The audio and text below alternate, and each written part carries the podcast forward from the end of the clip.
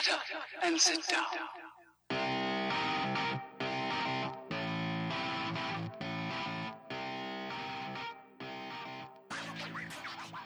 Hello, strangers, and welcome to the latest episode of Strangers in a Cinema. I'm one of the co-hosts, Paul Anderson, here with co-host Pete Wall. Pete, how are you this week? Despondent, to be honest with you, despondent. Um, I pushed back the recording, as you're well aware, this evening, Paul, because I had a very important uh, date with a certain Arsenal football club, the football club that I've supported since I was about seven years old. And yet again, they have failed to uh, perform. And so I come into this podcast trying to lift my spirits again after seeing that abysmal excuse for a team performance. Um, hopefully, the two of us can combine a little better than the Arsenal defence, midfield, or attack this evening. Well, do you know how I avoid disappointment in football, Pete? Not following it, maybe? Correct. That's exactly how it works. If you don't follow a team, listeners, you can't be disappointed. So uh, yeah, I avoid that. that I avoid that uh, that extra drama in my life. Although I am known to get occasionally animated around an international England game, shall we say? So yeah, we'll leave leave the football at the door, uh, which sounds like is what Arsenal did tonight as well. So yeah, that's my one football gag uh, for the podcast. Um, Pete, what have we got coming up this week? Well, pretty much, Paul. Uh, this evening, we have for listeners a podcast of the finest order. Um, we're going to have all the usual sections of the show, but we're going to hang today's show not just off a feature or two features, but actually a feature and a top five, and a very special top five, in so much as we're going to start rolling out some top fives in genres for the end of the year. So, of course, we're going to do a best 10 films of the year, favourite 10 films of the year list in due course. But before that, we want to get out uh, some of our opinions and some of our picks for, like I say, potted genres. So, today we're starting with the top five horror films of 2019. And after the horror show from Arsenal, I think it's quite suitable for a, for a top five to run off the back of that. So, that will be uh, the top five. The feature for, t- for today will be the Rian Johnson movie Knives Out, which we've both had a chance to see bang on its release in the UK.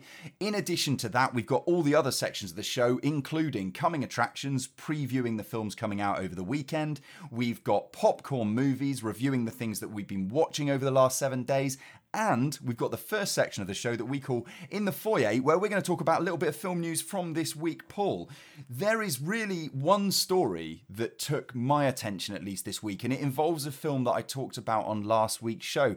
That film is Blue Story, the direct uh, directorial debut from Rapman. Um, yeah, can you can you fill us in a little bit because you know about this one too? Can you fill us in a little bit on what exactly went on with this movie? So my understanding is that at a screening of this movie in a cinema in Birmingham, I think the Star City Cinema, so quite a major cinema complex. If I, it is a massive cinema complex, if I remember rightly. Um, so the Star City Cinema, there was an outbreak of pretty uh, pretty nasty violence. To be fair, um, ru- rumored possibly to be gang related violence that the police had to get involved in. I think there were machete uh, arrests made, people with machetes, people had to use tasers. A lot of people were evacuated in for the area. Pretty ugly scenes, all told, Pete. To be honest, and not what you'd really expect from uh, your average trip to the cinema. In all fairness, um, and in response to this, so this was, I think this is a Vue Cinema, if I remember. No, I know this is a Vue Cinema. I don't know why I say I think that. So this was a Vue Cinema in which this happened. Um, in response to this, uh, Vue Cinemas and Showcase Cinemas as well uh, pulled the film from their release schedules and refused to screen it. Uh, as of recording on Thursday night, I think it's now back on in both Vue and Showcase. I know Showcase were the first to relent and put the film back on, and Vue, I think, have said today, possibly, or yesterday, that they will show the film again. Pete, is that pretty much accurate, do we think? Yeah, yeah, I think you've summed it up pretty well. Um, obviously, as you say, ugly scenes, no one wants to see that. No one wants to feel in any way unsafe when they go out for an evening at the cinema, no matter which part of the country you're in and no matter which films are playing at the time. I mean, I think the other side of this story is the fact that the way that it's been covered has been, to my mind, hugely, hugely disproportional to the events that actually occurred. Um, I mean, I would say number one offender here is the Sun newspaper, not for the first time, who described the incident as a 100 strong machete mob descending on a cinema. Now, I don't know about you, Paul, but when I hear the phrase 100 strong machete mob, I think 100 people wielding machetes.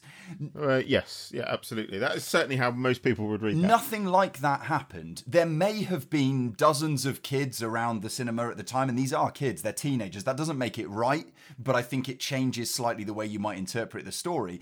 And then having patted down these uh, offenders, the young offenders who were in the proximity, I think there may have been three weapons found in total. Again, Hmm. one weapon in a cinema is too many weapons in a cinema. But let's not be out here calling this a hundred strong machete mob. It's ridiculous. It's embarrassing. And actually, Rapman, the director of the movie, has come out and just outright said that he thinks the ban against the movie, which originally was uh, put in place by Vue Cinema and also for for a time by. Um, Showcase. yeah, showcase uh, cinemas. That's right.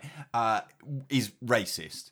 And uh, you know, I don't think either of us are the people to say whether he is right or wrong in that assertion, um, and I don't think we take it upon ourselves to say so. But I, I, I have some sympathy for the fact that this film, in particular, has been targeted across the country after a single incident in a single cinema. Where, where do you stand from that sort of generalized point of view? I mean, there's bits and pieces I've been reading and reading bits and pieces in the articles, and I think the right wing press has kind of gone for the film a bit, as you'd expect them to do so, and sort of accuse it of glamorizing gang violence. Now, my I haven't seen the film. My understanding of the film is it does no such thing. You're probably best placed to more, but this it strikes me as people basically once again trying to demonize culture they don't understand, um, and accusing it of glam. Basically, they've probably not. So I would say a lot of the journalists writing this trash haven't seen it, um, and are just demonizing culture they don't understand for the sake of probably newspaper sales. In all honesty, Pete, yeah, I mean you've seen it, so you're probably better placed to comment. To be fair, Yeah, So- man. Like, I mean, I get it. There's gang violence in the movie. There's gang violence in an awful lot of movies, not least, you know, The Irishman, the Scorsese movie that releases this week. I mean, are we going to see bans if there's a, a, a, a bit of a violent outbreak at one of the early screenings of that film? No, we will not, sir. Um, but yeah, point being, Blue Story very much reads as an anti gang affiliation film.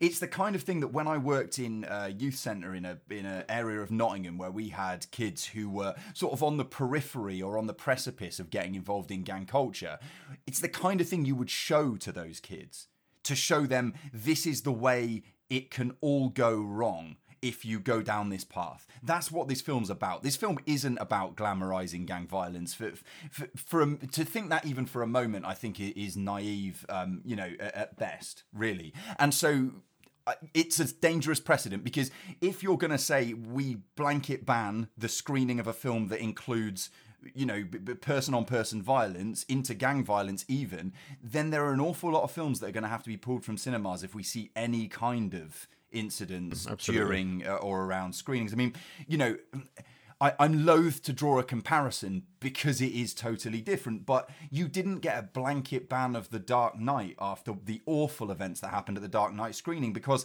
the events of the Dark Knight screening aren't pinned to the action in the film, even though some people would try to make that connection, I think, er- you know, erroneously. So why is it then that Blue Story is suddenly pulled all across the country? I just think it's a PR blunder by the cinema chain to be honest in dealing with this thing and none of sa- nothing that i'm saying is to condone anything that happened in that cinema clearly it's incredibly No, and I don't think you know? anyone. I don't think anyone rational would accuse you of that. To be honest, in terms of what you're saying, you're not. You're not condoning what took place in the slightest. So, um, but yeah, the media, the media, it's the media being the right wing tabloid press, being the right wing tabloid press against it. Let's be honest. yeah, yeah, yeah, uh, yeah. And then, like you said, I mean, looking for clicks and looking to make money off off Rapman and his film, while at the same time, you know, being seen to sort of deride it and and and vilify it. So yeah, they're trying to have it both ways. I think on in, you know in this regard.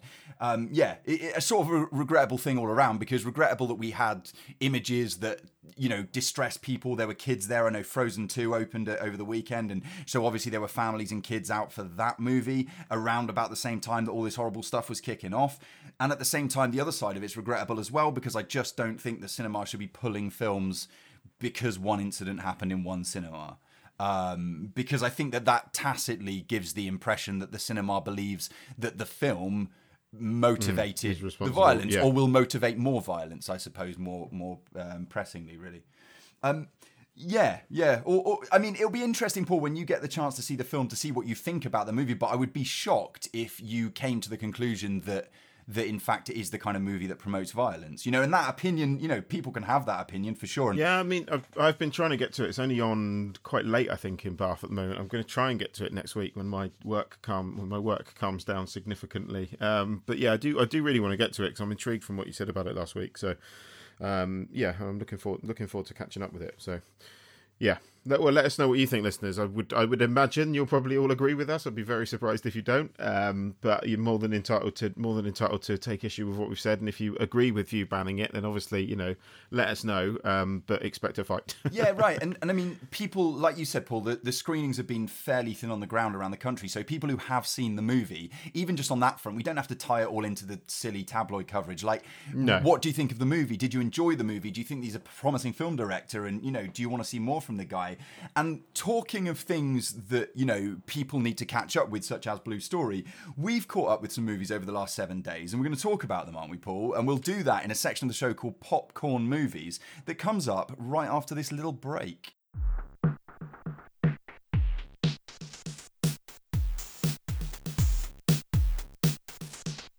So yes, as Pete mentioned before the break, this is popcorn movies. This is where we talk briefly uh, about films we've seen in the last seven days. They can be any age, any films, anything really that we've watched, as long as it's a film. That's pretty much the only stipulation. Uh, Pete, I'm going to jump in first, if I may, um, with the film Harriet, uh, which is quite a new release actually, which I caught caught up with earlier in the week. Uh, this is directed by Kasi Lemmons, uh, starring Cynthia Erivo. and just to give you the rundown from IMDb, it's the extraordinary tale of the um, historical character Harriet Tubman and her escape from slavery and transformation into one of America's greatest heroes. Um, so this is Cynthia Erivo, who we we talked about this I think on Coming Attractions last week. Cynthia Erivo is an actress that we are both big fans of, and I think will be a massive star um, at some point. Um, and certainly she is the shining light of this film. She is absolutely brilliant in this, and um, certainly cer- without a doubt does justice to the importance of her character here. Um, for me, though, it's just a shame. There's some interesting ideas thrown around in this film. The rest of it, unfortunately, outside Cynthia Erivo, is just very, very run of the mill. I thought certain elements of this biopic were rushed. Certain there was not enough time spent. I don't think building the character properly. Kind of jumped around in time quite a lot. Um, and the at times, I'll be honest, I think the rest of the cast outside of Cynthia Erivo, it felt a bit like a TV movie in places, to be honest. Um, and I came away thinking I, I, I was quite excited based on the trailer. Janelle Monáe turns up in this, but in all honesty, isn't in it for long enough to really make a positive impact here. Um, she's got a very very small role. Um, yeah, ultimately, I was quite excited for this, and I came away a little bit disappointed. It's all right, but the Cynthia Erivo deserves better than this, uh, and that was Harriet. First for me this this week, then another one that we previewed, I believe, on last week's show, and it released uh, at the end of last week, is Twenty One Bridges. Uh, this is a, a action vehicle for Chadwick Boseman, uh, T'Challa from uh, Black Panther, of course. This one, I felt like when we did the preview, wasn't necessarily going to be the movie that broke um, the action career of Chadwick Boseman in terms of uh, opening him up to sort of a wider audience as a viable leading man in action stuff. And I maybe was a little bit harsh on it. I mean, it's a good movie. It's a perfectly good movie, Paul. This Twenty One Bridges. Uh, we've got a uh, Boseman's character is like an embattled NYPD detective.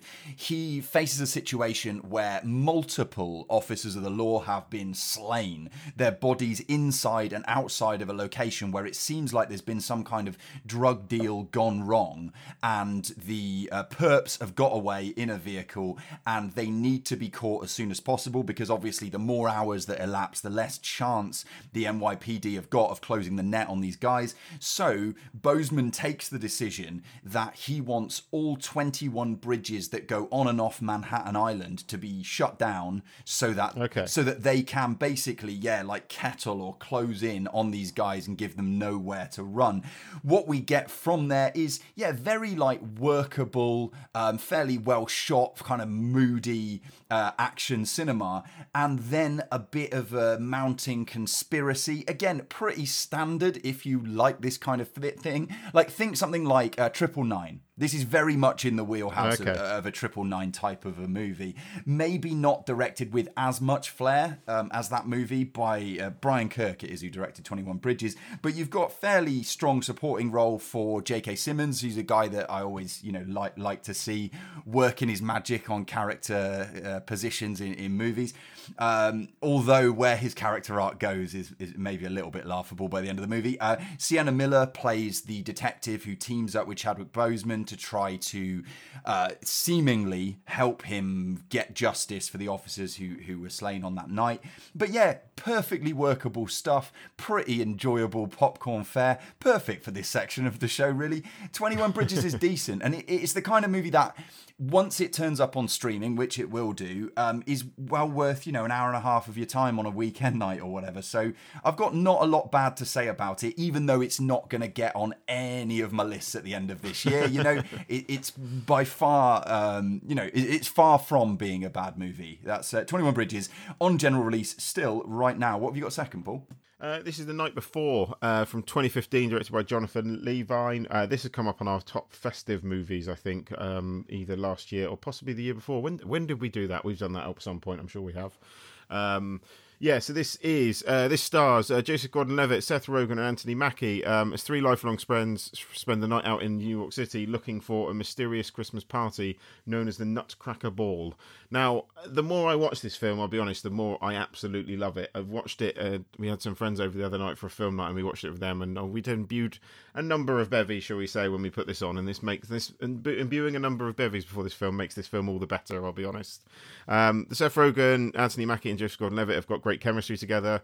They're very, very funny. Um, it's just a very, very silly film, um, all told. Really, uh, quite. It's got quite a positive message at the end. It kind of positive message about friendship. I always like that. I'm a bit. Su- I'm a bit of a sucker for the uh, slightly soppier moments in film, shall we say?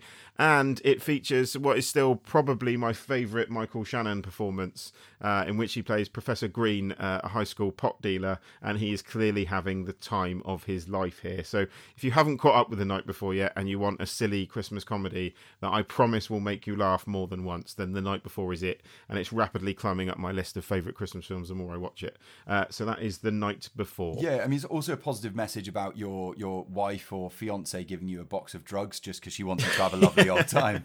Um, but yeah, I, Yes, I'm there for yeah. that movie. It's it's great, and you know, every time it comes up on this show, it's worth talking about. And it's the kind of film that's it, well, like you said, it, it got onto a list before, and there's probably ways in which we can get it onto lists in the future. So yeah, Yeah, if, If you haven't seen it, Yeah. it yeah, you said already, I think, but it's streaming right now, isn't it? That movie. It's on Amazon Prime. Cool. It's, it's on Amazon Prime streaming at the moment. So if you haven't seen it, honestly, guys, check it out. It's a it's a lot of fun. No excuses. A lot of fun. Uh, another one that you've got no excuses for missing if you're interested in this kind of thing is Brittany Runs a Marathon, which is also on the Amazon Prime platform at the moment. Uh, this one stars Jillian Bell as a woman who just hit her 30s and realizes that maybe her life's not. Oh, I think she maybe she's in her late 20s, but she thinks that her life is not going the way that it should go. And one of the things at the center of her own personal crisis of identity is the fact that she believes she is overweight and unfit and unattractive and unappealing to sort of the wider world. So she sets about trying to get herself into shape in order to run eventually the New York City Marathon. This one's directed and written by a, a man called Paul Downs Colaizzo, who I believe here is uh, directing for the first time, at least in feature form.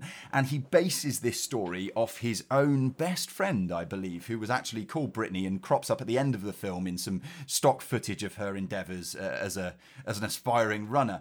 Um, I, I like this movie quite a lot. You've seen it as well, haven't you, Paul? Yeah, I watched it last night. I think, if I remember rightly. Yeah, it's a good one. I mean, because I think it does a good job of handling this self improvement arc in a way that isn't patronizing, doesn't talk down to its audience, isn't kind of holier than thou, and in fact shows that uh, or fleshes out the the Brittany character, the Jillian Bell character, as quite a realistic um, human being, which I think is Yeah, hundred percent, hundred percent agree with you. That, I think that's one of the highlights for me. Is like she is a bitch to people at times. She is not always a holier than thou, and she's not always a, a nice person, which the same can be said for any of us. So yeah, no, sorry, uh, sorry to cut in, but yeah, completely agree. Yeah, yeah, and and I think it's also like you you almost expect less than that from sort of uh, knockabout comedy stuff like this. Sometimes is that you're not really going to get much of a digging into the psychology of of the protagonist. You know, um, any number of Netflix or or Amazon Prime or other streaming platforms are available.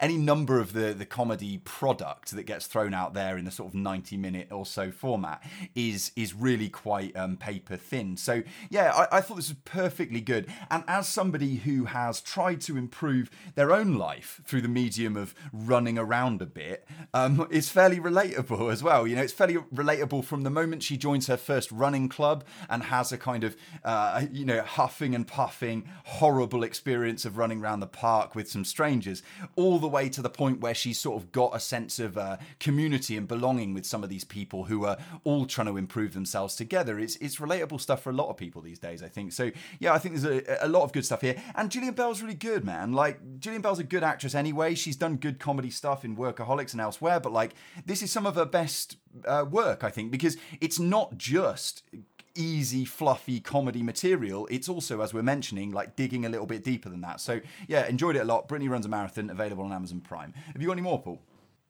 Uh, yeah, I want to throw it lump two in together. Uh, I have been rewatching Star Wars at a slow pace in anticipation of Rise of Skywalker, which people may have noticed is coming out uh, in December. Uh, I've got as far, I've got through the prequels, Pete. You'd be pleased to know I've managed to get through the prequels. Uh, I sat there on my day off yesterday and I watched uh, Attack of the Clones, Episode Two, everyone's least favorite, possibly, and then Revenge of the Sith. just to sum up quickly what I thought of these on rewatch: Attack of the Clones. The first half is absolutely terrible, and the second half half is mostly entertaining. I still can't recommend it. I can't strongly recommend episode two to anyone because the acting's terrible, the plot's clunky. But I have some fun with some of the set pieces at the end. There's lots of Jedi's, there's lots of lightsabers, and sometimes that's all you need. Uh, but yes, yeah, still not still not great uh, by a long stretch. And then Star Wars Episode Three: Revenge of the Sith. For me, it's the only prequel where the good just about outweighs the bad. Um, again, it has some serious problems in places. It's very very clunky. Uh, the acting is not always the best, although it's definitely a big step up from um, Attack of the Clones but uh, it feels like it's got direction. It feels like it add, it feels like it's adding something to the Star Wars saga, and the lightsaber duel between Obi Wan and Anakin at the end is one of my favorite moments in film. I thought it was incredibly well handled and kind of lived up and uh, over exceeded my childhood expectations of what that scene would be like. So yeah, still not without its problems, but Revenge of the Sith is definitely my favorite prequel. Uh, next up, Solo and Rogue One, the spin-offs, uh, but that's that's for another week. And Mandalorian so far? Uh, how could I watch Mandalorian? People, oh, it's not out over here. Course, how dare you? Uh, yeah, no. Mandalorian. Mandalorian is not flawless. Uh, it's lacking in characters, but I'm rather enjoying it because it's pure Star Wars fan service. So I hear yeah, from all, someone that's seen it. All I've really heard because uh, I haven't watched it, and I, I, don't know if I, if I will watch it. You know, and those of that you who listen to this show will probably get why. But um, Werner Herzog, who's one of the supporting cast on that show, I understand, has uh, come out uh, accusing the the makers of almost being gutless for their um, uh, the idea that they had to replace Baby Yoda with CGI. Yeah, which I feel that was a decision that in the end they didn't take. Right. The, yeah, the Baby Yoda uh, puppet apparently reduced Werner Herzog to tears on set, which I just, I, just I, love, I, love, this. Absolutely love it. I mean, he is clearly having the time of his life, like over enunciating every single word um, as the, as the villain here. So yeah, he's having a great time of it. No, you know, it, it's it's fun. It's flawed. It's it is lacking in characters. It's lacking in depth. It's only half an hour, but it's it almost feels like sort of half an hour set pieces. It's like watching a video game at times, but for me as a big Star Wars fan, it is perfect fan service. There we go. There's a Mandalorian review thrown in there as well. Good stuff. Right, we will be back then after another little break with coming attractions, the section of the show where we're just going to preview the films that are coming out over the weekend in case you've got maybe enough to go and see one movie and you want to know which one is worth seeing. Uh, we will give you the details right after this little break.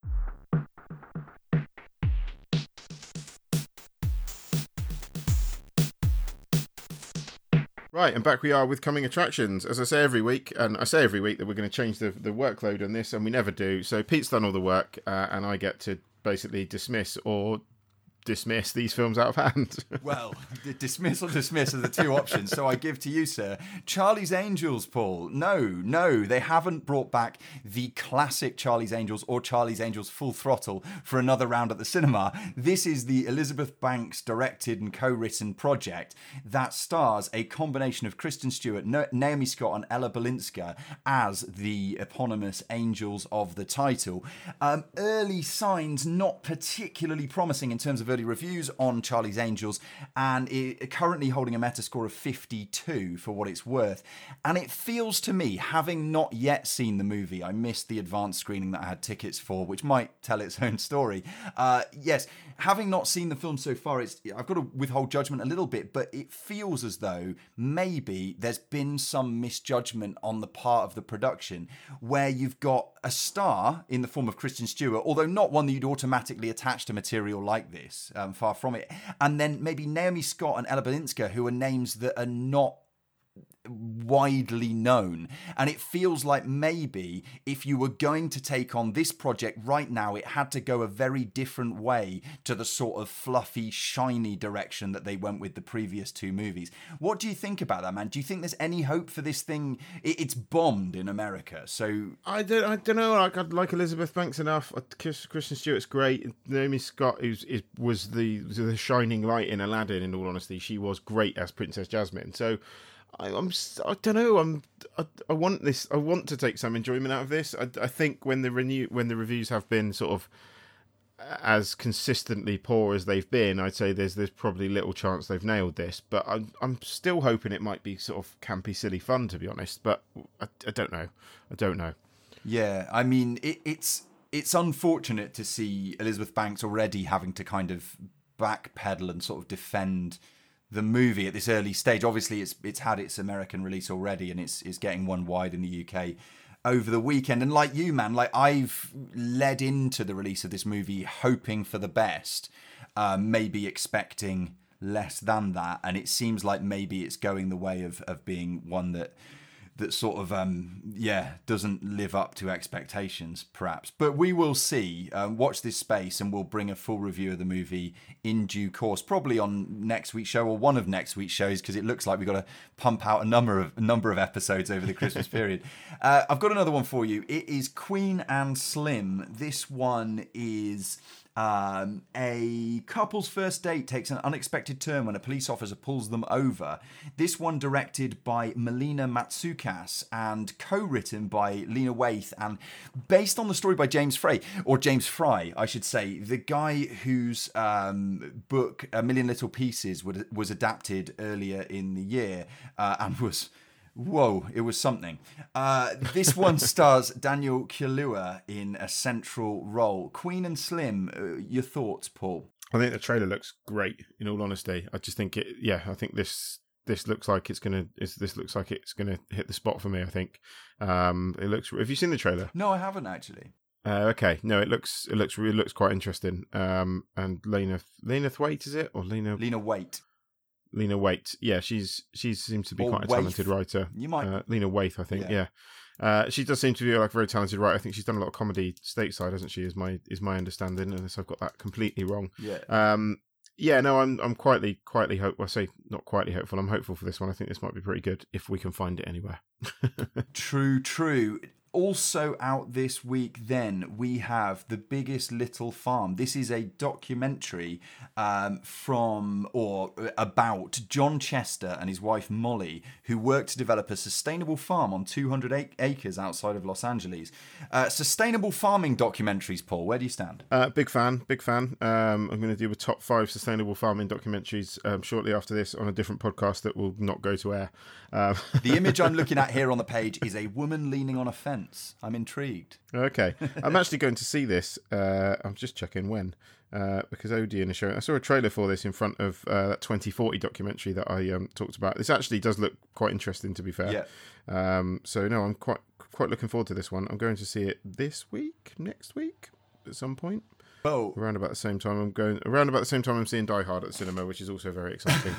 very uh, contrasting films to go and yeah, see. Yeah, yeah uh, this you know you say this looks promising, and it seems to be that critics agree on the quality of the movie. It's 74 on Metascore or Metacritic at the moment at time of recording. So yeah, the biggest little farm um, looks like something worth checking out, and uh, I'm sure you'll roll round to reviewing it in popcorn movies on an upcoming episode. Yeah, absolutely. Um, yeah. And if I get the chance to see it, then maybe I can join you on that. Okay, that brings us then to the end of coming attractions for this week. Um, of course, I should mention out over the weekend as well uh, is Knives Out. Although in fact the release date I think was a day or two ago. Um, is that right, Paul? Tuesday or Wednesday it dropped this one. I think it came out yesterday. yeah. Okay, yeah, yesterday, Wednesday, that would make sense. And we're recording on the Thursday. So rather than preview it in coming attractions, we're going to review it in our feature section, which will be right after this.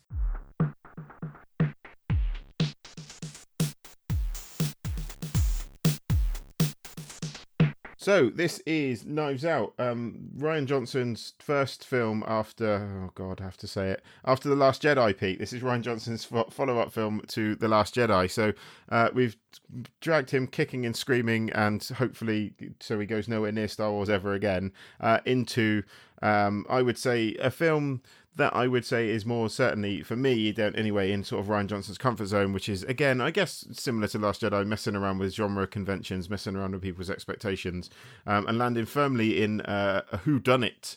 I think is the best way to describe this, um, which is a genre I haven't seen a lot of of late. So it was quite refreshing to see this come out. In all fairness, uh, very starry cast. Um, but Pete, tell us more. Yeah, I mean, talking Rian Johnson, I think that um, first I was going to say controversially that I think that Last Jedi is not bad, um, but secondly that uh, when you see yeah who done it story Rian Johnson in the director's chair, immediately my mind was cast back to Brick, the early Rian Johnson maybe absolutely. featured debut actually, uh, in which you've got these high school students who are all speaking at 100 miles an hour and a mystery, and someone's gone missing. In fact, they're they're dead, and uh, yeah, the ensuing mystery is what sort of uh, surrounds that that movie, and a really impressive debut it was as well, and a thing that I think got a lot of film fans on board with Rian Johnson as a sort of emerging force, and now having been through, you know, whether it's working on uh, Breaking Bad or Looper or all the stuff that's come since, all the way to Last Jedi, we're back to maybe what feels like uh, real Rian Johnson wheelhouse, which is a, a, Yeah, mi- absolutely, a yeah. mystery plot. So here we have a, de- a detective who is investigating the death of a patriarch in an eccentric, combative family, to say the least. Um, that de- detective is played in uh, inimitable fashion by Daniel Craig. More on that in, in due course. And uh, at the center of the mystery is the death of, as I said, the patriarch of the family. Who is the actor, Paul? Fill me in. Uh, it is Christopher Plummer. Christopher Plummer, thank you. That's what I was looking for. Yes, Christopher Plummer uh, has died seemingly in fishy circumstances, although the initial um, post mortem indicates that it is the result of a suicide, um, having slit his own throat with a knife. Uh, at this point, the detectives are brought in, particularly Craig's detective, Benoit Blanc, whose methods are renowned and who sort of sits mysteriously in a corner observing a series of interviews with members of the family, uh, ranging from the likes of uh, Jamie Lee Curtis, Michael Shannon, Toni Collette, uh, all of these people. Try- Don Johnson's in there as well. isn't Don he? Johnson is in there as well, yeah, trying to give alibis and justifications for their actions on the night of the murder slash suicide. Make of it what you will. More on our opinions about Knives Out right after this. Thank you all for getting together like this. It isn't legally necessary, but I thought because you're all in town and some of you are leaving soon. Excuse me. Uh, uh, I'm sorry. Ladies and gentlemen, I would like to gently request that you all stay in town until the investigation is completed. Yeah, well, he's gently requesting, but I'm gonna have to make that an order. No one move until we figure this all out. What? Can we ask why? Has something changed? No. No, it hasn't changed, or no, we can't ask. Mr. Stevens, uh, you may continue. So yeah, as you say, I completely agree with what you said uh, before the clip. As this feels to me like back in Rian Johnson's sort of comfort zone, really, which is kind of the. If you, yeah, there is definitely similarities between this and Brick, uh, and for me, it was it was you know it was nice to see this because as much as I didn't like Last Jedi. I've not ever said that Rian Johnson's a bad director, and I'm a big fan of all of his other films. I think he's a very, very talented director. Um, and this, uh, from the outset, I think reinforces that for me. In all honesty, I think it was it's nice to see in the cast as well. We've got Chris Evans here and Ana de Armas. It's nice to see Ana de Armas get a bigger role than she normally gets. To be fair, and I think she did pretty well with it. Um, where did you want to start on this? I mean, I, I, I like this. Yeah, yeah, Out well- of the gate, I really like this film. Well, maybe that's the point to start with it then. We should explain what that role is because Ana de Armas is absolutely central to the story. She plays the nurse, day nurse, night nurse, maid. Yeah. What would you call her? To the Christopher, Nurse, I guess, yeah. to the Christopher Plummer character. So she's responsible for not only taking care of his general well-being, but also administering his prescriptions, his drugs that he needs to take in order to regulate his health and keep him alive, basically. And uh, on the night of the death, it turns out that she was with him and administered his drugs and may or may not have made some kind of critical error um, in what she did on that on that fateful night. So there's a t- there's a sort of wrinkle though to the de Armas character, which is that unlike all of these other backstabbing, fairly vicious, fairly vile members of the family, uh, she is not firstly a, a, a member of the family by blood, although she's sort of treated somewhat as such by some members. But she is also unable to lie, or I should say more rightly, she is able to lie, but every time she lies, she spontaneously vomits. So this obviously gives a crack detective like Benoit Blanc uh, quite an in to getting the truth out of the situation when one of your key suspects throws up every time they tell a lie. So um, it brings with it like this kind of uh, immediate humor to the story that is only you know on top of the kind of absurd nature of the Daniel Craig character to begin with and the over top over the top characterization of the other people involved in the family. So yeah like you started with Ana de Armas and I think that is like I say a good place to start because what what a character she is in this thing Yeah, absolutely. It's just nice to nice to see her get some proper work to do with a role. To be honest, because she's been good. uh, She's been great in in what I've seen her in supporting roles, but she takes certainly more of a more of a central stage here, and I think actually does a good job of um, holding her own against some presence of, of a lot starrier names. In in all fairness to her, um, and I think and I think she she brings like a, a vulnerability to the role that I didn't haven't seen her sort of bring before in terms of a more rounded performance.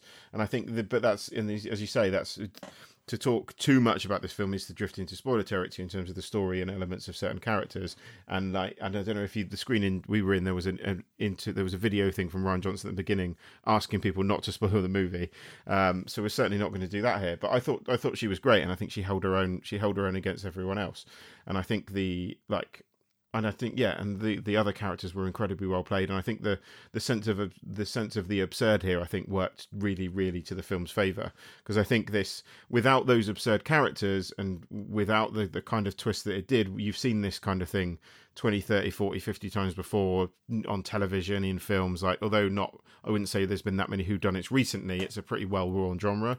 And i think the the sense of the absurd and the silliness of this film i think is what makes it work for me. I think johnson taking that direction with the tone i think was was a, was a masterstroke. Yeah, yeah, I'm basically with you. I think that that I want to um, assess the movie basically on the uh, Jonathan Creek scale.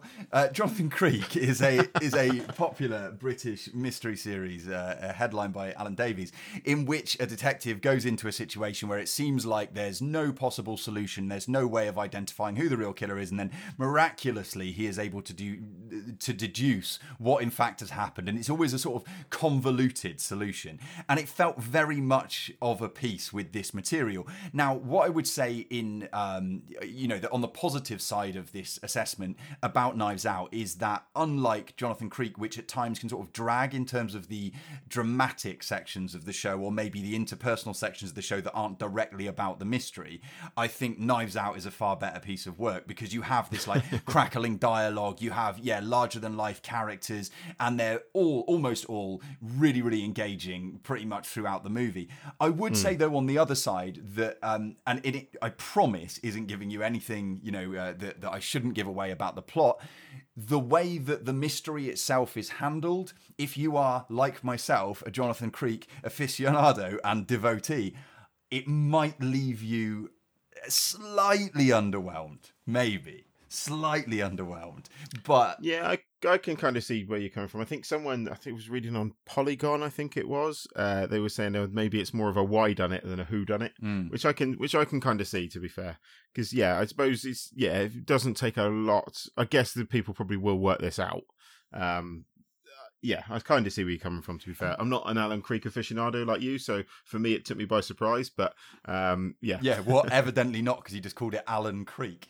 Um, yeah, but uh, but Jonathan Creek. but yeah. I was thinking of Alan Wake. Sorry. but yeah, and it's weird, man, because in the film, um, I sort of was second guessing a lot, and that's the pleasure of a thing like this, right? When you've got a who done it, the pleasure of it is trying to be um, either just letting yourself get carried along and thinking I'm not going to think about it too much, which is a perfectly justifiable position, or trying to figure it out at every turn, like, oh, okay, how does that tie in with that? Tie in with that, right? How does this mechanism work?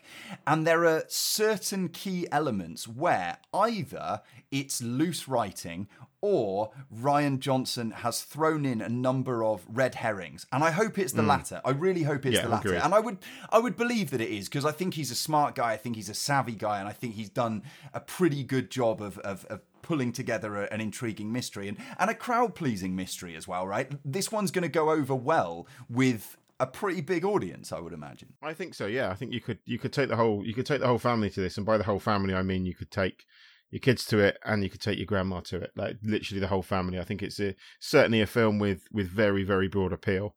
Um, and again, to make something broad, which to be honest, like if some for me, normally things with broad appeal, it's normally a big it's a big off button for me. If something, if I think something's trying to play all generations or play or play for kind of um, not middle of the road, maybe that's that's the wrong word, but like it will do and it will do it very very well. There's there's there's things in here for everyone and i think yeah that so the sort of warning signs went up and they didn't need to be there because i think this film was it's just it's just a lot of fun to be honest. It's just a very very fun uh, pacey well acted and well written um silly who done it which i had a great time with. Yeah, and, and sort of late on, fairly late on in the movie, you get the introduction of the character played by Chris Evans, and Chris Evans just gets to be this kind of smarmy, like uh, you know, superior character, and I really enjoy. i think he's he strikes me as that he's playing the guy he played in Scott Pilgrim, to be honest, just in a few years down the line. yeah, yeah. Ransom Drysdale is the character's name here, which I kind of love.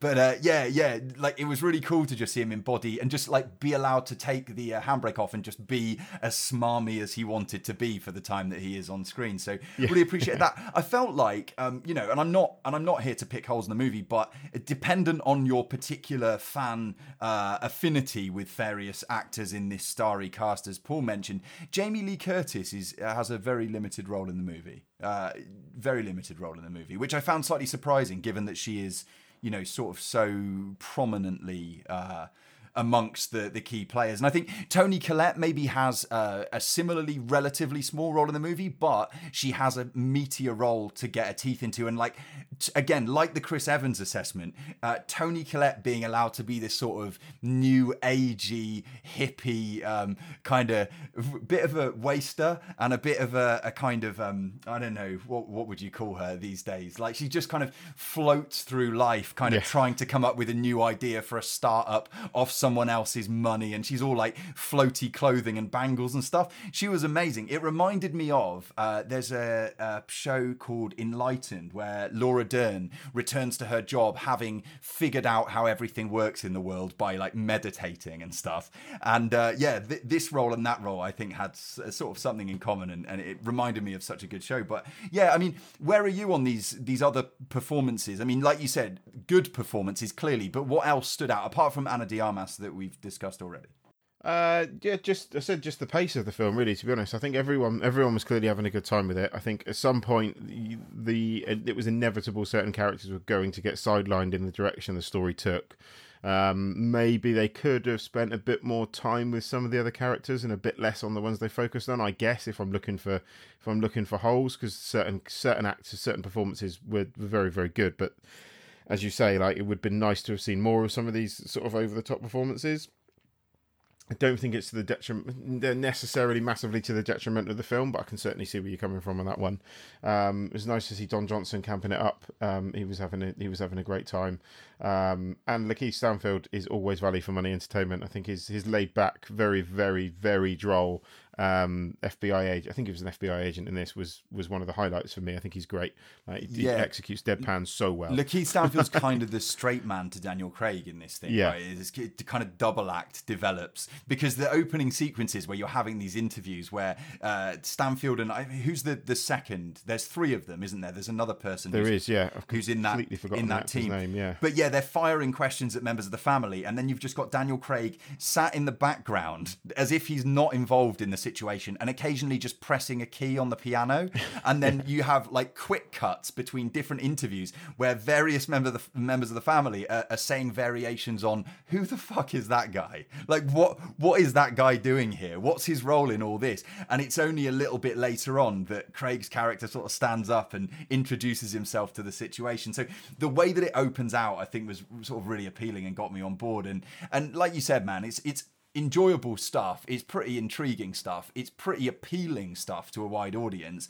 And to see so many actors that we enjoy working, you know, on this kind of fun material as as you put it is is yeah a real pleasure i mean even someone like michael shannon who you're used to seeing in so many sort of gritty uh worn down stressed Yeah. out you know uh uh, roles to see him here doing this kind of stuff is great too. So yeah, lots to like about it, and it's difficult, man, because I think I have one or two other issues with the movie, like small issues, but I can't really talk about them unless we were to do spoilers, which we're not doing. Today. No, it's no. I, I know where you come from. It's very, very difficult to go into that, and you know, we uh, as much as as much as I have my issues with Mr. Johnson, still, I'm not. I'm not going to go against his wishes. We're not going to spoil the film. No, of course not. Uh, yeah, and, and I mean, the pleasure of a thing like this also is for people to go see it themselves and to enjoy and sort of unpick the mystery as they go along. So yeah, we would never never dream of stepping on that pleasure. Um, we though, Paul, have another pleasure at hand, and that is the pleasure of counting down a top five. Uh, the top five that we're doing this week is top five horror films, not of all time, not of the decade, but in fact of 2019, this very year. And this is all part of our lead up to the top 10 films of the year list that we always do at the end of the year, in addition to our top 10 films of the decade, which we're going to throw out in the next couple of weeks as well. So, top five horror films of 2019 will be coming up right after this.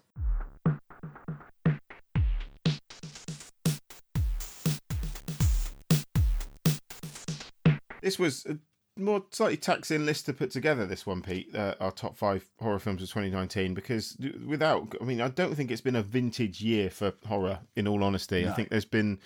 There's no, uh, fair enough. I think there's been some potent, there's been some big hitters this year, but I don't think anything has really lived up to expectation. Um, I'll come to that when, when we get to when we get to certain th- things on this list. But I think audience members will probably be aware of some of the films that we're talking about. Um, so, but with with that in mind, there have still been some enjoyable horror films this year. It's not been a complete write off. There's been some films that I've liked a lot, um, but I would say nothing really has blown me away in the same way that I would say like Hereditary did last year, or The Witch, or that kind of thing, or some, or or Babadook, or some more recent more recent horror hits. Um, but without further ado, uh, number five for me. So this is number five, my fifth favorite horror film of 2019. Uh, this is Happy Death Day to You, uh, the sequel to uh, cult favorite Happy Death Day, once again directed by Christopher Landon and starring Jessica Rothe. Um, if anyone's not familiar with Happy Death Day, Jessica Rothe's character uh, basically um, keeps dying um, and realizes and wakes up uh, shortly after she's died at the beginning of the day again and tries to solve why she's dying. This is the first film. Uh, the second film kind of picks up the similar premise. She thinks she's she thinks um, she thinks she's over this and she isn't. Um, this probably takes a far more comedic tone than this first film. There's more probably more sort of time travel, Back to the Future comedy elements than there are horror elements, but there are horror horror elements in here, so I'm still having it as a horror film. Yeah, this film took me uh, by surprise, to be honest. I thought Happy Death Day uh, was great. I really, really liked it, and that took me by surprise even back then. So I thought, okay, is a sequel going to work? I didn't think it was. I went into it with with low expectations, and I just had a great time with it. I found it very very funny. Um, I found it almost on a par with the first film, if I'm honest. I think it did enough different to warrant existence, and I think Jessica Rothe is the big appeal of this film. She's great in these films. I'm surprised we haven't seen her in more places. So yeah, Happy Death Day to you uh, is my number five. Nice. Yeah, um, I want to put in a, a couple of disclaimers. Firstly, I haven't seen Doctor Sleep. Uh, sue me. I don't know. Uh, and I haven't seen it either, Yeah, so we yeah we're both guilty of that, and maybe it would have made the list, maybe not. That you know we'll never know. Uh, however, I do want to give a shout out to The Hole in the Ground, which is a film that came close to making my top five and didn't. Little Irish film with a big hole in the ground and a creepy kid, and uh, the line that something like five, four, three, two, one, you're not my son, which kind of sent a chill up my spine this year. Didn't make the list though. so number five proper for me is Alexandre Aja's movie Crawl, which I saw as a sort of secret surprise uh, preview screening, and it was a lovely odd surprise because I'm already on board with Alex Aja, even though he's done some things that I wouldn't necessarily rave to my mates about or people that I don't know so well. This one is just this high concept idea where you've got uh, a big storm like a kind of tsunami, and and the banks have burst on the river, and massive alligators have got loose, and they're gonna uh, cause all all kinds of trouble to uh, uh, Kaya Scodelario's character and her character's father, played by Barry Pepper, who are trapped in a crawl space and uh oh, alligators. Um, that's all you really need to know. We reviewed it on the show. It's a load of fun because what Alex Aja does really well is handles tension, knows when to um, allow tension to build, to ratchet up tension, and then to reveal things without relying on what other people want to call jump scares. If people tell you that this film's full of jump scares, do not listen to them because they are incorrect. Because jump scares are largely predicated on just uh, silence, silence, silence, loud noise. And it's not something that Alex Aja relies on, and I don't think ever really has in his career. I think Crawl's a better movie than some people gave it credit for, and I think it deserves to be on this list. So it is my number five. That's Crawl. Paul, what about number four for That you? was my number six, Pete, when I finally came down to it. And I- but I did like Crawl a lot, so it came very close to this list. So I'm very glad it's on yours, sir. Nice. Um, number four for me is Us from Jordan Peele. Um, everyone will be aware of this. I think it hit pretty big at the beginning of the year. Uh, it's a very very cool premise where you have um, Winston Duke's uh, our character played by Winston Duke and who else is in this? Lupita Nyong'o's character as well. Their family is uh, on away, uh, no, at home, I think, aren't they? If I remember rightly, and they're they're pretty well-to-do family in their in their in their It's a it's big a old house. No, it's like a beach vacation. They're on a beach vacation. They've got a big it. house. Yeah, sorry. Yeah, yeah, absolutely. So yeah, they're on a beach vacation, and then they are aware that they are being stalked by another family that looks that is identical copies of them. Um, it's a brilliant premise. The trailer was absolutely incredible. There's some fantastic use of the remix of Luniz "I've Got Five on It" is one of the most terrifying songs I've heard. Um, for me, I don't think all of this film worked. I'll be honest. I thought the first half lacked tension where it needed it, but I still maintain that the film is an interesting enough premise, and Jordan Peele is an interesting enough filmmaker for me to put this film on the list. I think there was there's a lot to like here. I think there's a lot of interesting themes that he brings up. There's a lot of interesting political themes brought up in this, and I thought the second half and especially the finale was absolutely superb. Um, so yeah, n- perhaps not as good as I'd hoped. I don't think I enjoyed it as much as I thought I would, but I still think it deserves a place on this list. Yeah. So that is us from Jordan Peele. Yeah, hol- Pete, any thoughts? Is this Yeah, hold, hold your hand up to the screen, and on the other side is my hand, Paul. My number four is is also us from uh, Right, okay. Jordan Peele. So yeah, maybe we had similar thoughts in so much as like you would expect something from Jordan Peele following up on you know the success of Get Out to maybe trouble the very top of a list like this when we're just going on twelve months in a specific genre. But I've put it at number four as well. Um, I think that the the film's like packed full of so many ideas that sometimes it starts to give way at the seams a little bit. And i think that i i, I went with it for three quarters of the way. And then i understood the choices that he made towards the end of the film. I just didn't necessarily think that they were handled quite as well as they could be. And i think that jordan peele set his own personal sort of bar so high with his debut that it's really a lot to live up to. And i think that us went a hell of a long way towards living up to that standard. But maybe like i say it was so stuffed full of ideas and sort of um, big ideas as well big ideas that relate not only to like conventions of horror but also to race relations and a connection with history and the history of race relations and like all manner of things that people can dig into and have dug into particularly if you go to certain corners of the internet in relation to us that at a certain point it's like um, when somebody tells you uh, people have told me this in my life you're you're too much in your own head And at times I felt like the film was maybe a little bit much in its own head and needed to get back into its own body, so to speak. So, yeah, loads of great stuff in Us. And I wish I could put it higher, but I've put it like you at number four. What is number three for you, Paul? I'm torn. I've got an arrow here that goes up and down, and then it's gone back up the other way, and then it's going back up and down again. So I'm going to commit to it, and I'm going to say my number three is. Uh, I'm struggling here. My number three is Midsommar, directed by Ari Aster. Ari Aster's much anticipated follow up to Hereditary, uh, starring Florence Pugh. Um, who else have we got in this, Pete? Jack. I want Oh, to say Jack something. uh, I've completely forgotten yes, his name. the guy who's Should have written this down, really, shouldn't I? Uh, the guy that's in the guy that's in what Richard did, and it would be up on my IMDb page in a second. Yes. So anyway, sorry, Jack this Reynor? Paul, Jack Jack, Reynor? Reynor? That's it. Yeah, Jack Reynor. Uh, so Ari Aster, Jack Reynor, um, Will Poulter. Will Poulter's in this as well. This is Ari Aster, as I said, Ari Aster's follow up to Hereditary. Um, it's a uh, bleak, um, a bleak folk horror, shall we say, that is also an incredible study of grief, uh, featuring a superb performance from Florence Pugh. Um, I mostly love this film, I have to say. I don't think it lives up to Hereditary because I don't think all the comedy works. If you listen back to previous episodes where we reviewed this, I think with Gesso Zig Bingham way back, way back at, towards the beginning of the year. Um, I don't think all the comedy works for me. Um, I think the film is possibly slightly too long, but I'm intrigued to see what the director's cut brings because I think that's a bit longer. But when it works, it works remarkably well, and I think it is in a very effective horror film with some with some great performances, and is certainly it's sort of equally as good a study of grief as it is a horror film in its own right. So sits quite high up the list for me, um, with some with some problems, not quite as effective as Hereditary for me, but still a very very good horror. So I've got a lot of time for Midsommar, uh, hence why it's sitting at number three. Nice. Number three for me is a film that sort of surprised me with how high of a regard I, I've held it in since seeing it and, and sort of how high it potentially might get on my end of year list sort of overall. It is Piercing. Uh, this film from director Nicolas Pesce um, and from the source, I believe, short novella from Ryu Murakami, the guy also responsible for, um, oh, I forgot the name of this last time.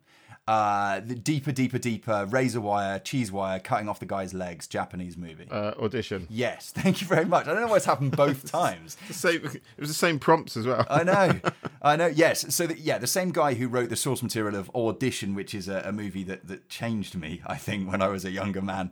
Um, yes, why is Piercing here? What is Piercing? Maybe not enough people have seen it. I think it is still streaming, perhaps on Netflix. I'm pretty certain it's streaming on Netflix at the moment. Uh, the premise here: a man kisses his wife and baby goodbye and seemingly heads away on business with a plan to check into a hotel, call an escort service, and kill an unsuspecting prostitute. The prostitute here is played by Mia Wasikowska, and the man in question is played by Christopher Abbott, who is a guy um, that I've just been so impressed with in almost everything that he's done. He was in It Comes at Night, but like a lot of a lot of other bits and pieces as well.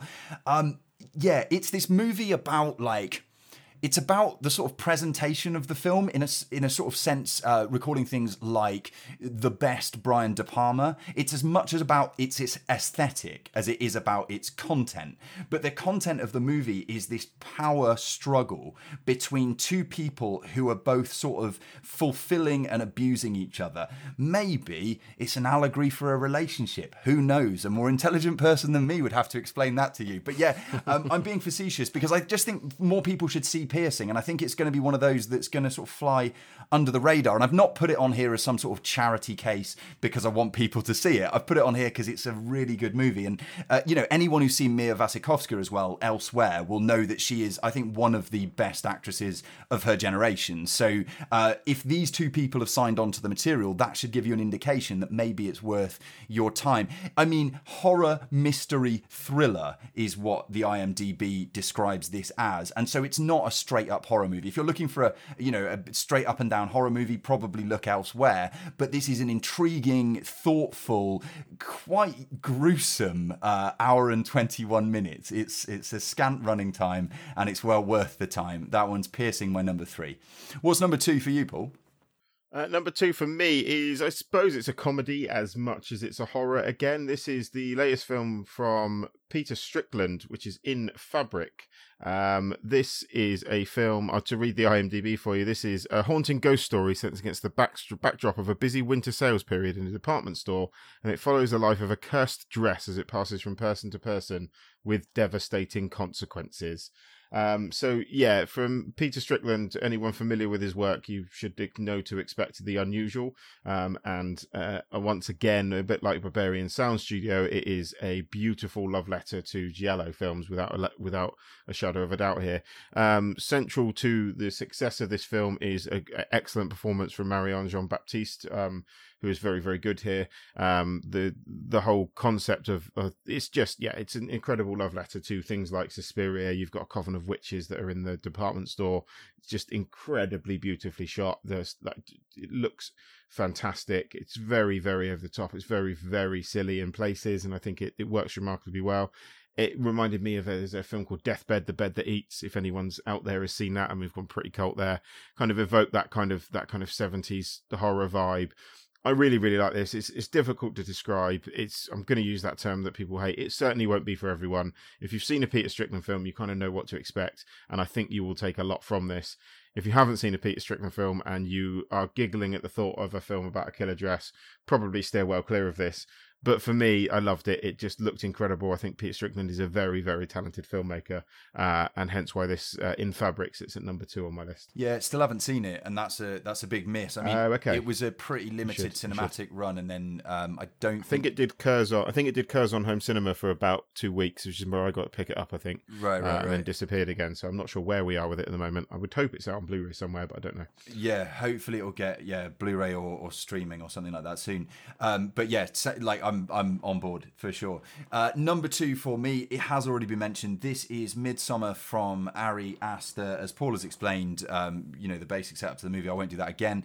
Um, what do I like about this movie? And what makes it horrifying is uh, basically the way that, as I mentioned when I reviewed it in Popcorn Movies, like uh, what a month or so ago, um, Ari Aster's got this incredible knack of being able to uh, encapsulate the horror of being in a bad place when intoxicated or i should say more specifically on mind altering drugs. And that's a real real niche of horror that I think is underexplored, to be honest. And I think that the way that he does that here with Florence Pugh and sort of magic mushrooms early on in the in the descent, if you will, um, that her character goes through after the horrendous, horrendous family tragedy at the beginning of the movie is um, it's really well placed and really well handled. I know that there have been people who've sort of criticised Aster for going back to um, you know the the the sins of the family or sort of like family crises being the um, the sort of spark that sets into motion the events of another Ari Aster movie, uh, just like in Hereditary.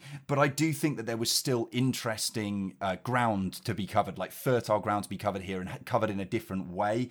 Um, also, the section that deals with the rites of the group uh, in Sweden who end their own lives from by sort of swallow diving off a cliff is a special kind of horrifying as well, I think, yes. and, and again handled very very well. I think where Midsommar maybe uh, founded and sort of faltered for me is um, a criticism that I leveled at us as well. Is it feels kind of overstuffed in its last act, um, and it feels like the director doesn't quite know how to bring the film in.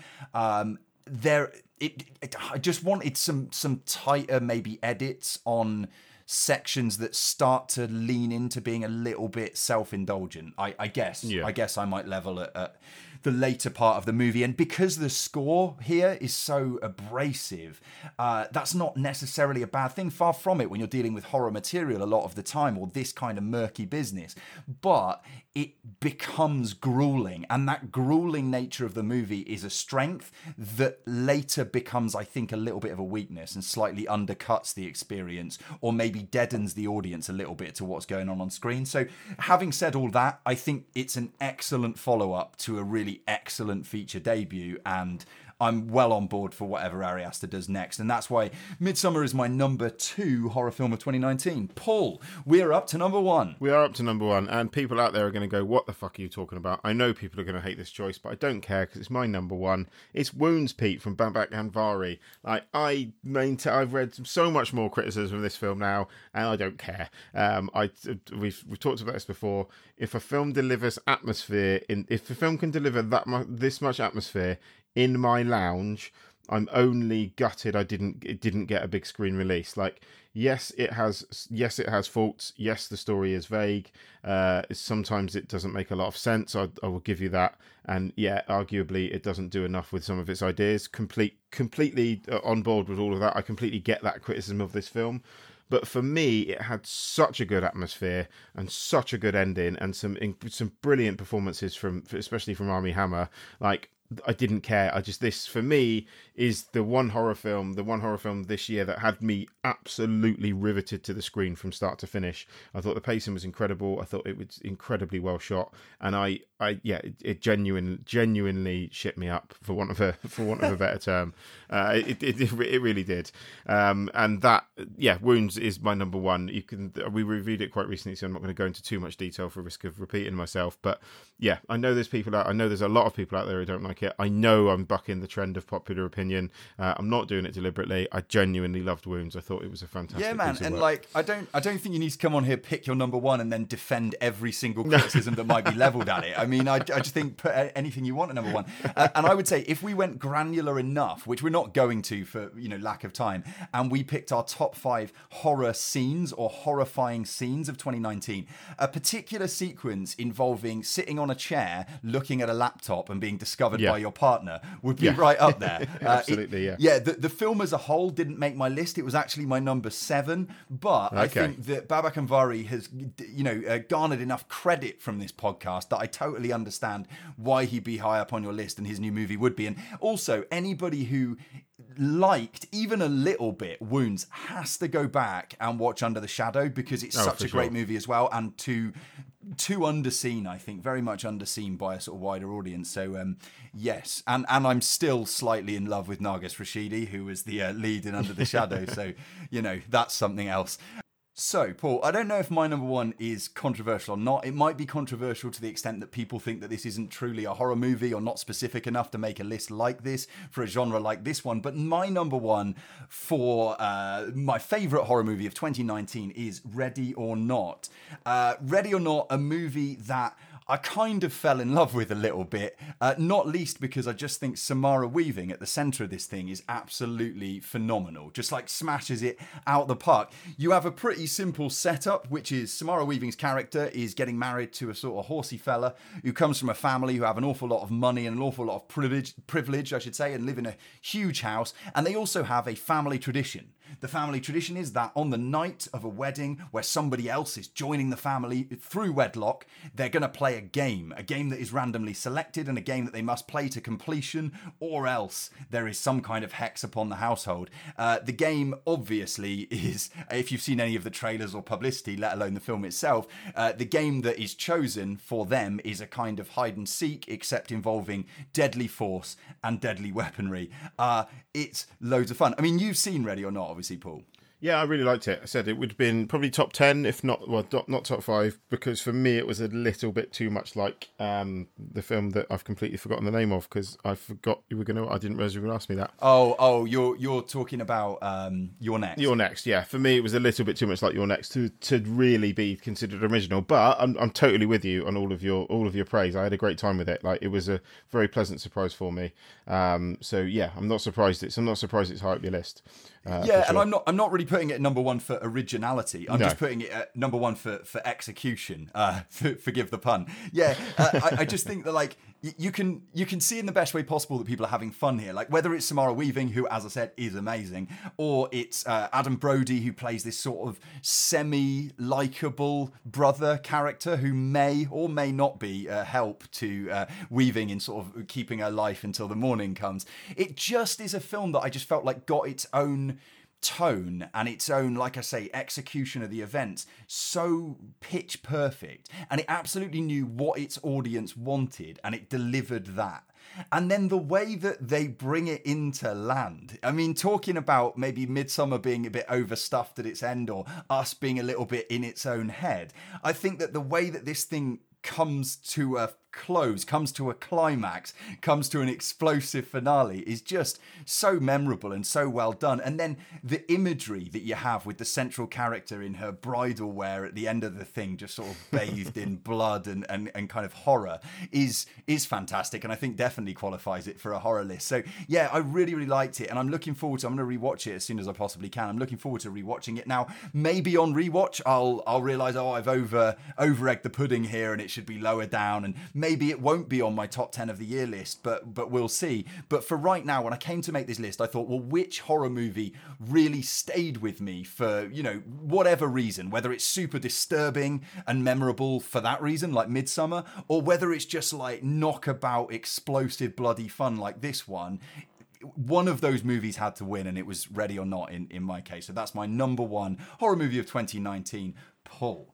Um, I think that was a really good top five. But before we check out on this episode uh, and go to bed, because we're recording pretty late tonight, uh, have you got any credit? We usually do a section at the end of the show called credits where we credit anything from the world, not even the world of film. Have you got anything particular that you wanted to draw attention to as a sort of recommendation to the listeners for today? Uh, I've been on, as well as watching uh, The Mandalorian, I've been watching Watchmen, the HBO series, um, which is a lot better than I thought it would be, Pete. I'll, I'll be entirely honest with you. Um, it's kind of a it's a sequel slash well it's definitely set up as a sequel to the watchmen comic which is one of my favorite comics of all time. I think it's fantastic.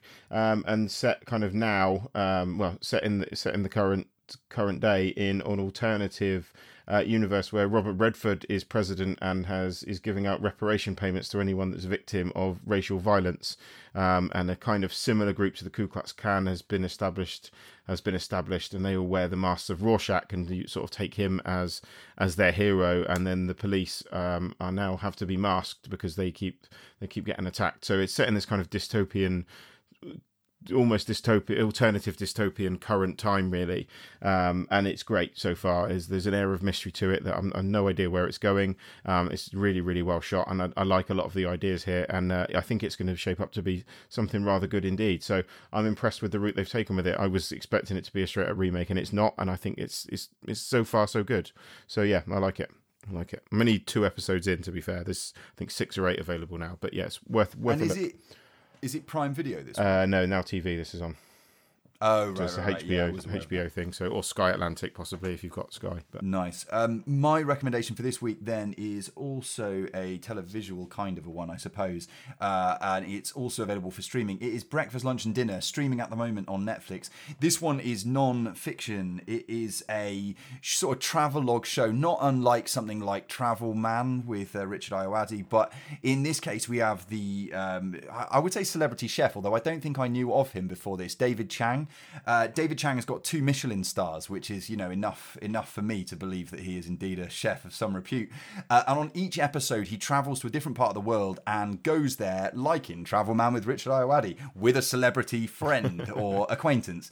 Uh, so we start off with a, a fantastic episode. Like for, these are maybe forty five minutes. The first one is Seth Rogen shows him Vancouver, which is where Rogen grew up. So the episode is characterized by smoking lots of weed weed, uh, going to the place that sells apparently the sort of best donuts in North America, um, and then just tripping around having a lovely old time and digging into both the culinary side of things as much as you can when you're almost perma high, uh, but then also Seth Rogen's career and the work that he does and sort of his motivations and how he works and that kind of stuff. Both the guys come across really, really well. We've got other episodes. Uh, Chrissy Teigen goes to Marrakesh, is pretty good. We've got one with uh, Kate McKinnon in Phnom Penh in Cambodia, which is the capital city of Cambodia, which uh, a place where I've spent some time. Uh, Kate McKinnon, fantastic company. David Chang, I think in all of these is, is really good company. So yeah, I would really recommend the series. There are only four so far, and it seems like they threw out four all at once.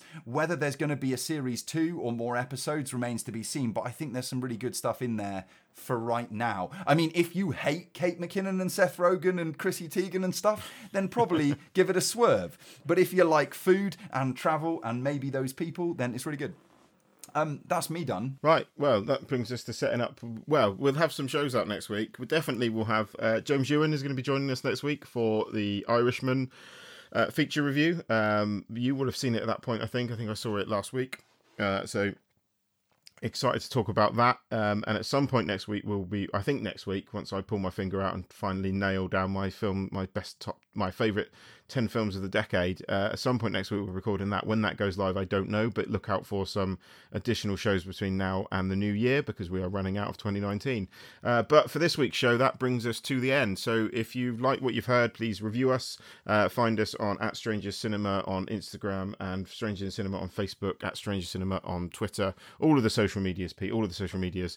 Uh, and obviously, you can find the show where you can find podcasts Spotify, uh, Apple Podcasts, I think it's called now.